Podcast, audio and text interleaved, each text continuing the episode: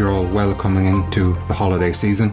This will be the last episode of 2020, and I intend on taking a few weeks, so the next episode in the new year will be released at the latest on the 19th of January, and I hope to have some very special guests lined up by then. Today, to finish out the year, we have an extremely special guest with Professor Diane Coyle, who is the inaugural Bennett Professor of Public Policy at Cambridge. She co directs the Bennett Institution. Her research is mainly under the themes of progress and productivity. She has been a government advisor on economic policy, including throughout the current COVID 19 pandemic. Diane, for her services to the public understanding of economics, has received an OBE in 2018. And today we're going to talk about her book, GDP A Brief but Affectionate History. Diane's work as an economist overlaps a good deal with the historical interpretation of how we measure economic activity, and that's what we're going to be talking about today. I was truly honoured that Diane took time out of her very, very busy calendar to talk to us, and I hope you enjoy this chat as much as I did. Take care of yourselves. Happy Christmas, happy holidays, happy New Year.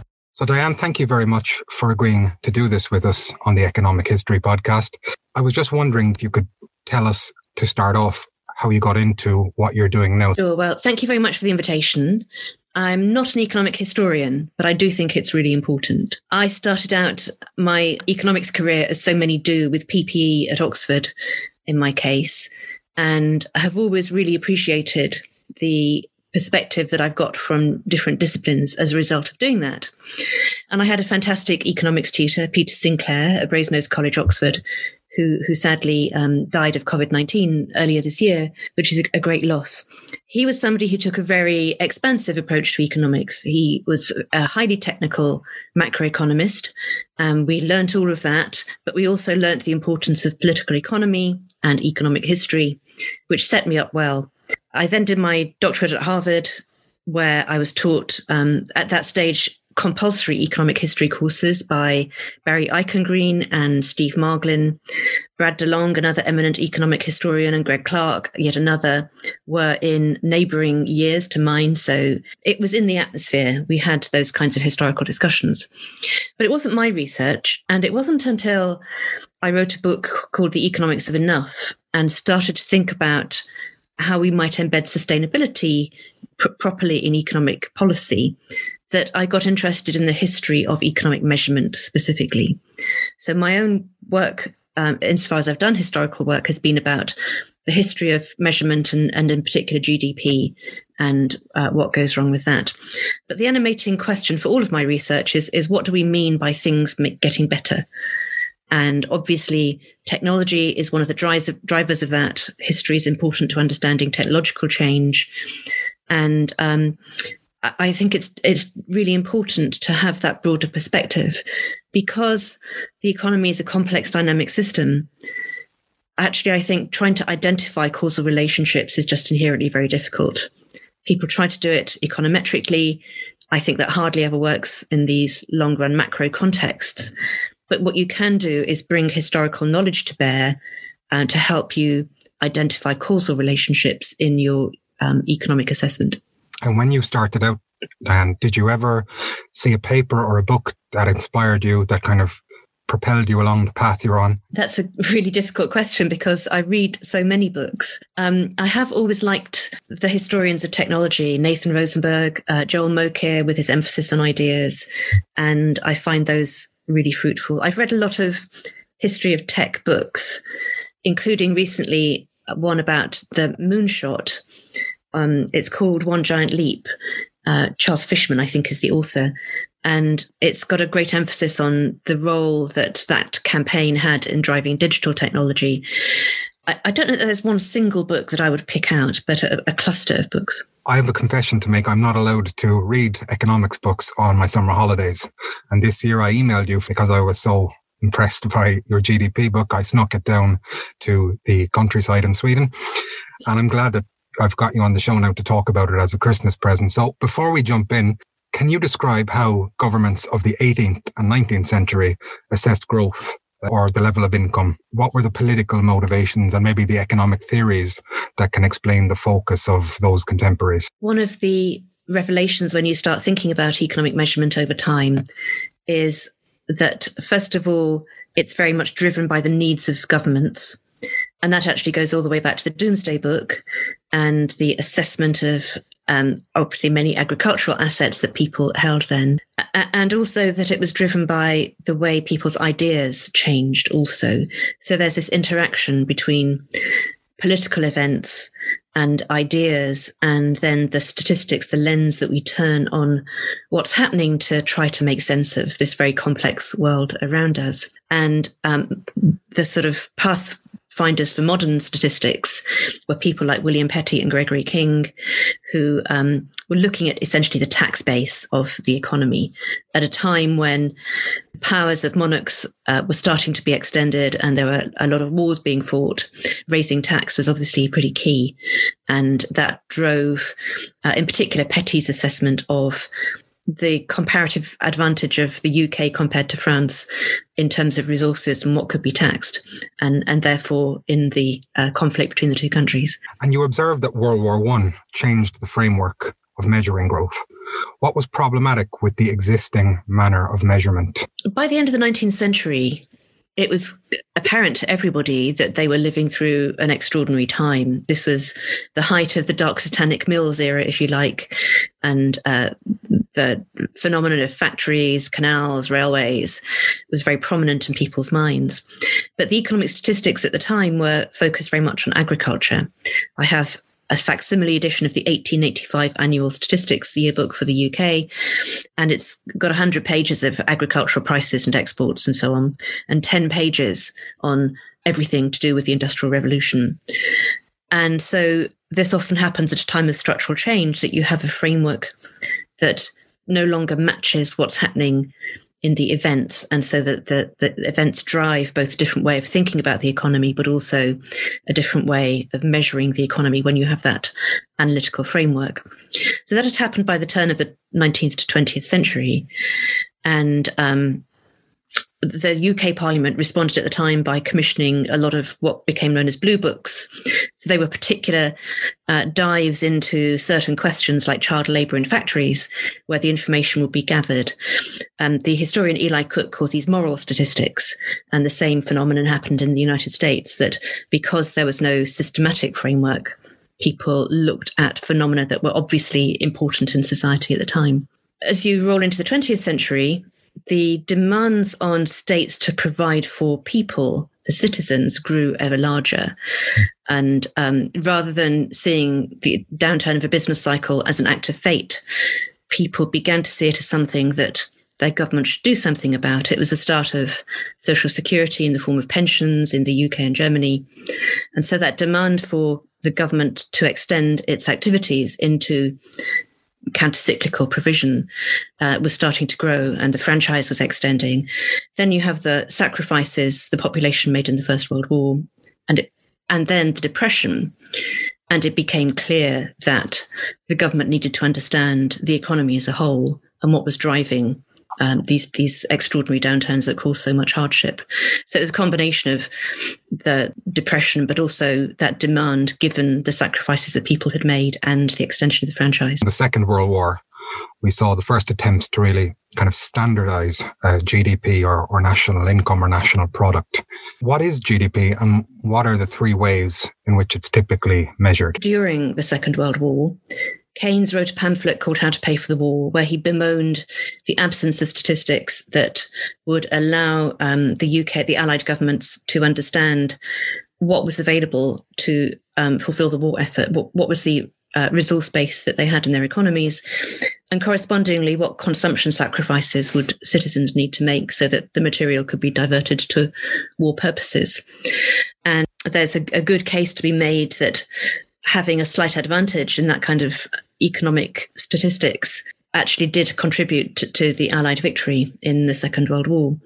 So it started then, and it became a more systematic effort in the years immediately after the war, run through the United Nations but with some British and American economists playing a leading role in that effort. And the idea was to do it as not a double entry, but a triple entry bookkeeping, if you like, that there would be a production side an expenditure side and an income side to the national accounts, or the social accounts, as they were often called them.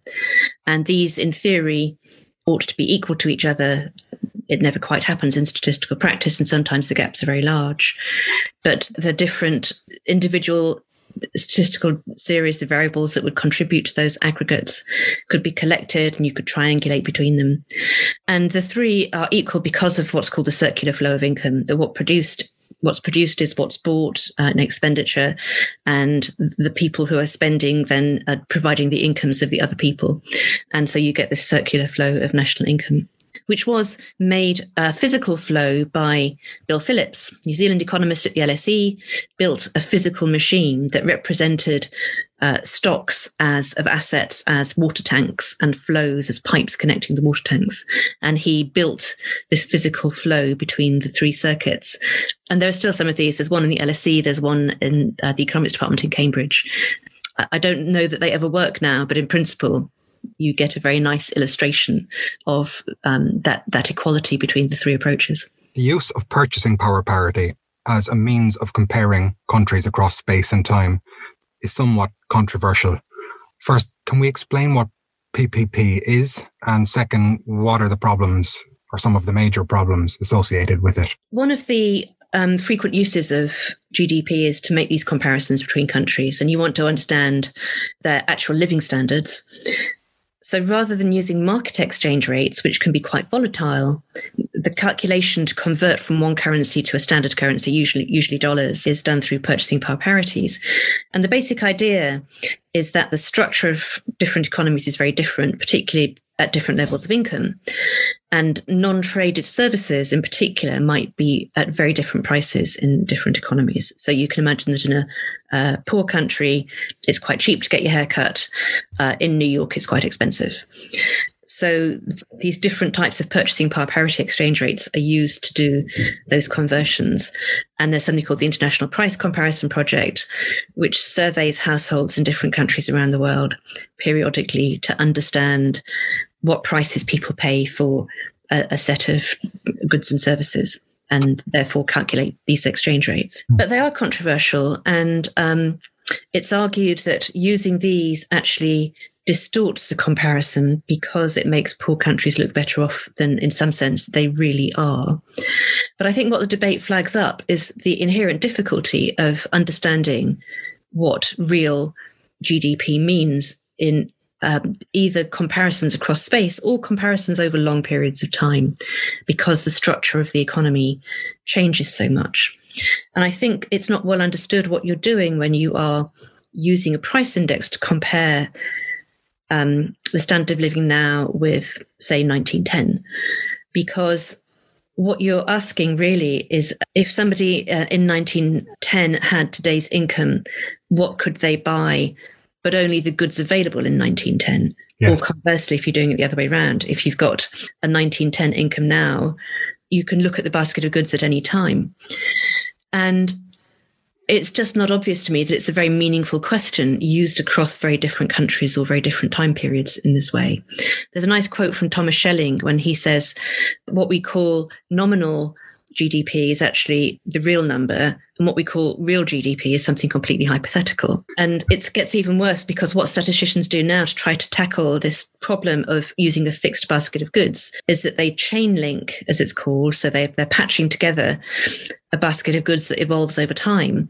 But that's not something that anybody ever actually buys. That, that too is that's even more hypothetical, if you like. And so thinking about what is the intellectual exercise that you think you're doing when you're making PPP comparisons or looking at changing living standards over a long period is, as I think, something that we tend not to think about. We just download the statistics, but it needs a lot more thought. So, in the golden age, so would say between 1950 to 1970, the world was split based upon Cold War allegiances.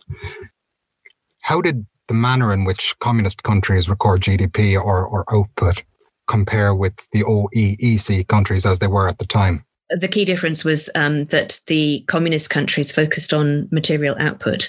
They stuck with Adam Smith, who had said that it was material production that mattered, and services were, if anything, a drain on the economy. So, right up until the fall of communism in 1989, they used those figures. And there was quite an industry, actually, of trying to calculate GDP equivalents for the Soviet Union as part of the you know, CIA's Cold War effort and they completely overestimated actually what the level of Soviet GDP would have been in the 1980s. The actual um, uh, I'm going to use this word real standard of living in the Soviet Union was much less than a lot of analysts had thought it was. As many countries emerged as wealthy states after the golden age, you write that they had, quote, an opportunity to reflect on the effects of economic growth, unquote. This leads us to the idea of the environment in national accounting. Can we just talk a little bit about what sustainable economic growth is, uh, how it is measured, and how it is generally incorporated, if it is incorporated, into modern national accounts? The definition of sustainability is broadly that people in future will be at least as well off as people now. So you're not consuming assets to such a degree that they will be worse off. And in the environmental context, it's the natural assets that we care about. There is um, obviously some inclusion of the environment in the accounts to the extent that it gets into the market. So if you grow a, a forestry plantation and chop the wood down and sell it, then that's going to get counted in GDP. But there are lots of the services that we get from nature that are not uh, so counted at all. Um, you know, the pollination by bees, um, trees absorbing carbon, and, and so on. Yep. And there's a re- relatively new standard, the system of environmental economic accounts, that is trying to capture those and put them on the same basis as um, the way we construct the GDP figures. And um, a l- number of countries, including the UK, are developing natural natural capital accounts. So they they're looking at their physical stocks and also the values of those physical stocks for a range of natural assets. I think the, the broader point though is that to be sustainable, we want to think about the environment as part of the economy and not as something separate. Yeah. And that in the national accounts, there's this concept of the production boundary. What's inside it gets counted. That's marketed activities and government activities. And what's outside it uh, doesn't get counted directly in GDP. And the environment is part of that, including all those very hard to value environmental externalities, which is a problem we haven't yet really tackled in our standard economic statistics.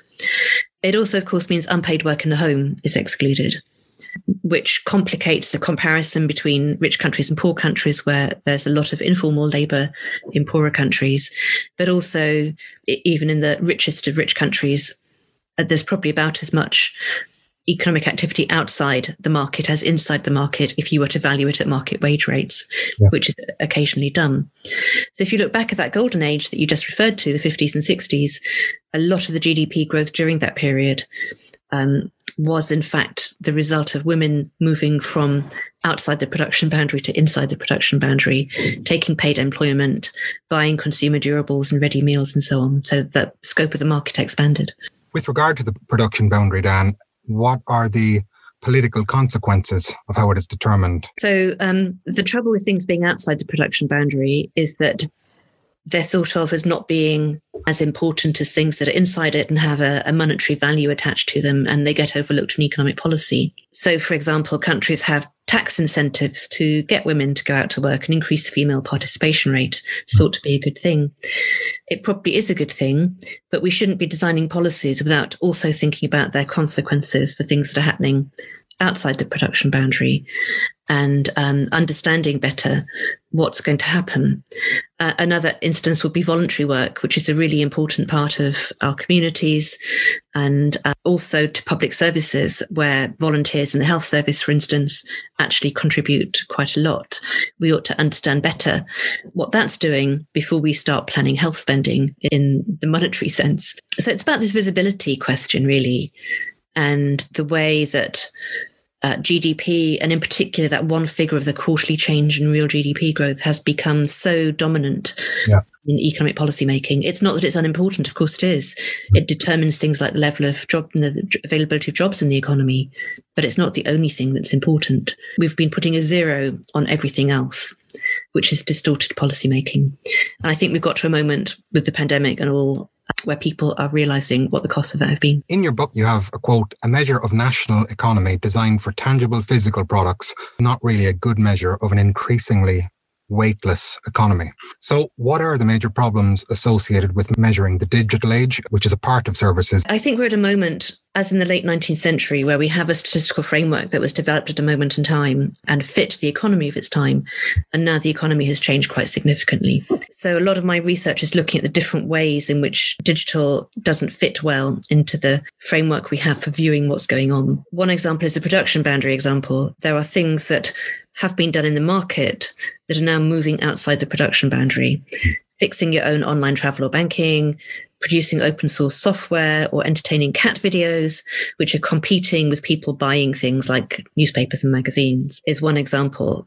So that's been going on we don't yet collect all the statistics we would need to understand the scale of that. Data, which everybody talks about as being a key asset and is one of the distinguishing features between productive and unproductive companies now, isn't counted in any way. We don't collect the raw data on data, and a lot of the investment in data by companies isn't captured in the national accounts. And understanding the way it's used in driving productivity, we're very far from being able to understand that. Then there are issues like customization and the way that if you're paying a high price for a service such as a management consultant, you can't calculate uh, that or you can't use that in a price index in the same way that you would a standardized service because the price itself is an indication of the quality that the customer thinks they're getting. So if I pay a fancy consulting company like McKinsey or Bain to look at my company specifically, I'm not going to measure their work effort by the number of pages they write. It's all about the quality of what they produce, and the prices reflection of what I expect that quality to be. But across the economy, there's a lot more variety, a lot more customization, a lot more new goods. All of those things make calculating price indices much, much harder. And a lot of the theory we have for price indices doesn't work well at a time like this because the assumption is that there are not big shifts going on in people's consumption patterns. And in fact, we know there are genuinely very big shifts going on in those consumption patterns. This kind of blew my mind, the statistic you had in there that unpaid childcare was valued at more than three times financial services. Uh, the definition of how you measure financial services value added to put into GDP has changed uh, very much over time. Each revision of the national accounts has changed it, and each time it's got bigger, or its its contribution to GDP has apparently got bigger. There's an excellent book by Brett Christophers at Uppsala University about this, and the, the latest is called FISIM, Financial Intermediation Services Indirectly Measured. It's meant to address the problem that lots of financial services don't have a fee or a price attached to them, but it's the spread between interest rates that captures the value. But that means that you're measuring risk taking as part of financial output. And we don't do that anywhere else in the economy. I'm taking a risk by taking a particular job or buying a house whose price might go down. And, and we never consider risk taking itself as a service. And so I and uh, Brett Christophers and a number of others have been arguing for a change back in the definition to something that would make the contribution of financial services appear as small as it genuinely is, because we know from the financial crisis that kind of speculation subtracted value from society. Your point about the political consequences of having a high value on financial services. You're absolutely right because um, they they lobby and they say we contribute X percent of GDP. You can't do anything that damages us, and that was how they got away with such a light regulatory touch for so long. You recently wrote a piece for Project Syndicate on taking national investment seriously. The first part of the question would be how can we build back better from the COVID 19 pandemic? And what might we be missing in the measurement right now, eh, given the, the year we've just gone through? We're seeing all of the statistics coming out. What might these statistics not be picking up or overestimating or underestimating? Our team talks about building forward because we don't want to go back, even if it is better. And the key thing that we've emphasized in the Wealth Economy project is it goes to this question of sustainability. It's understanding properly what assets society has. And that's the whole range of assets. It's um, physical and financial, but also nature and human and social and intangible capitals. Think of it as a national portfolio, and that's going to determine how people can get on. You know, can they continue to improve living standards for the population broadly, not just for a few people? And what gaps are there? And thinking about it like that as a balance sheet directs you to thinking about investment, which we know at a time of economic downturn like this is going to be essential. Governments are going to have to start because private sector businesses have lost revenues and demand is so uncertain they're not going to invest at the moment. But there's a lot to be invested in. Health as part of human capital. Obviously, most countries could do with thinking about the resilience of their health system, their public health, the interactions between the environment and health. Uh, it's turned out that respiratory disease is an indicator for poor COVID outcomes. Why are people living in polluted areas? Uh, what are we doing in terms of investing in natural assets to clean up the atmosphere or get people into public transport? What investment do we need in public transport? So the idea is to think in an integrated way about this portfolio of things that will help the nation um, recover and build forward to a better future and a sustainable future. Diane, thank you so much for today's talk. I really appreciate you taking the time and happy Christmas and have a happy new year.